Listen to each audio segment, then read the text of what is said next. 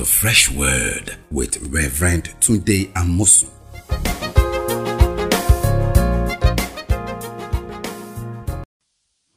Wow.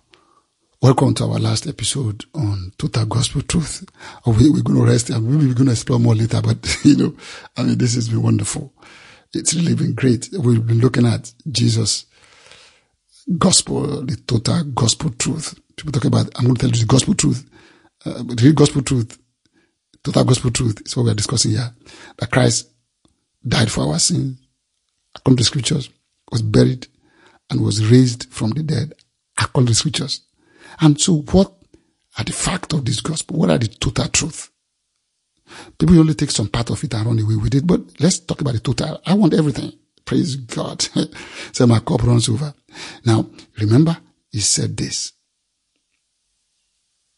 He said, for God so loved the world that he gave his only begotten Son, that whosoever believes in him should not perish, but have everlasting life. That everlasting life is a life that comes after Jesus dying on the cross for the whole world. And that is called everlasting life today. And he said, he died for our sins. He took upon himself our sins that we might be free from sin and live for righteousness. Bible says he also was wounded and he took our sicknesses that we might be free from sickness and live in health. We also saw that he also went to the cross and took our curse upon himself. That might be free from curse and have the blessing of Abraham. We also read that he became poor for us. He took our poverty that might become rich. Amazing. That's this verse that I saw. I talk about what happened on the cross. What did he take upon himself there? Read this in chapter 2, verse 20, book of Galatians. It says, my old self has been crucified with Christ. Or, I've been crucified with Christ. It's no longer I who live, but Christ lives in me. So I live in this earthly body by trusting in the Son of God who loved me and gave himself for me. Wow. This is wonder of all wonders. That means when Christ died on the cross, I died with him. You died with him. So our whole self crucified with Christ. So it's not only, he didn't only carry our sin, our sickness, our curse, and our poverty. He carried us. Hallelujah. He carried the useless us, the defeated us, the wicked us, the bad us, the ungodly us. That our old selves have been crucified with Christ. So it's no longer us who live. It's no longer I who live. There's been a change of personality. Deep down within our deepest personality, there's been a shift. Christ is now alive there. His life is in us now. We were all dead in our sins, and he took that dead us and crucified it on the cross and put it away. So we can now live his life. Wow, glory to God. He died for us. He died for our sins. He died for our sicknesses. He died for the curse upon us. He died for our poverty, but also died for us. He took us to the cross, and we were crucified like our sins were crucified. Our sicknesses were crucified. The curse was crucified. Poverty was crucified. We ourselves were crucified with him. So no longer us who live, but Christ is alive in us. And the life we live right now in this world should be lived by total confidence in the Son of God who loved us and gave up himself for us. This is really, really wonderful. Let me read another way. Let's go to chapter 5, 2 Corinthians, verse 14. Listen. It says this, Either way, Christ's love controls us. I'm reading from New Living Translation. Since we believe that Christ died for all, we also believe that we have all died to our old life. He died for everyone. Verse 15.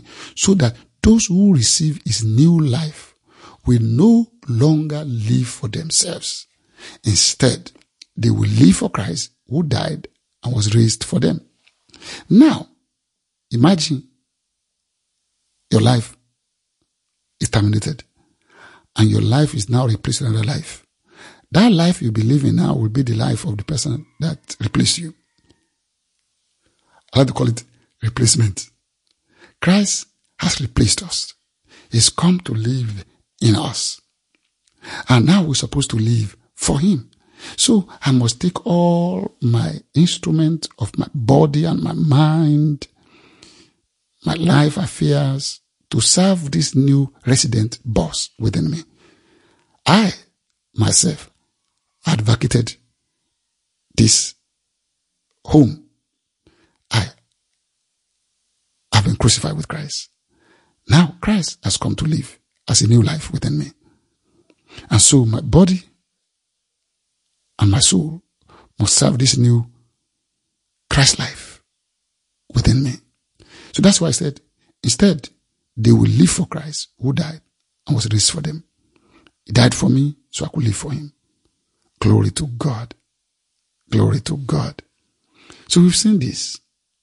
Now, that simply means we're no longer a wanderer, hopeless, godless in the world. We are now returned to our shepherd and the guardian of our souls. We are safe with him. No wonder. He says, the Lord is my shepherd. I shall not want. Jesus said, I'm the good shepherd. And the good shepherd lays down his life for the sheep. Glory to God. This is the total gospel truth. We've not explored it all, but we have grasped some major truth. And they are total gospel truth. First, he died for our sins, that we may be free from sin and live for righteousness. He died and was wounded, and he died for our sicknesses, and he took our sicknesses and diseases on the cross, that we might have wholeness and health and be free from sickness and diseases. And he took the curse upon himself. He died, took on the cross our curse, that we might be free from the curse and have the blessing of Abraham. He also became poor for our sake on the cross, took our poverty upon himself, that we might be free from poverty and be given his richness and generosity. We also read that Jesus died for us and he took us on the cross, and we died with him on the cross, and we now have Christ's life living in us, replacing our lives. And so we should live this life on earth as surrender to Christ and following his initiatives in all our moves. This is the total gospel truth. In order to die for our sins, die for our sickness, died for the cause, took our cause, died for poverty, took our poverty, died for us, took us along. What a joy. What a good news. What a wonderful package of truth. The Bible says, you shall know the truth, and the truth will make you free. Embrace this truth. Believe this truth. Confide in this truth and see freedom become your total experience. Thank you for listening.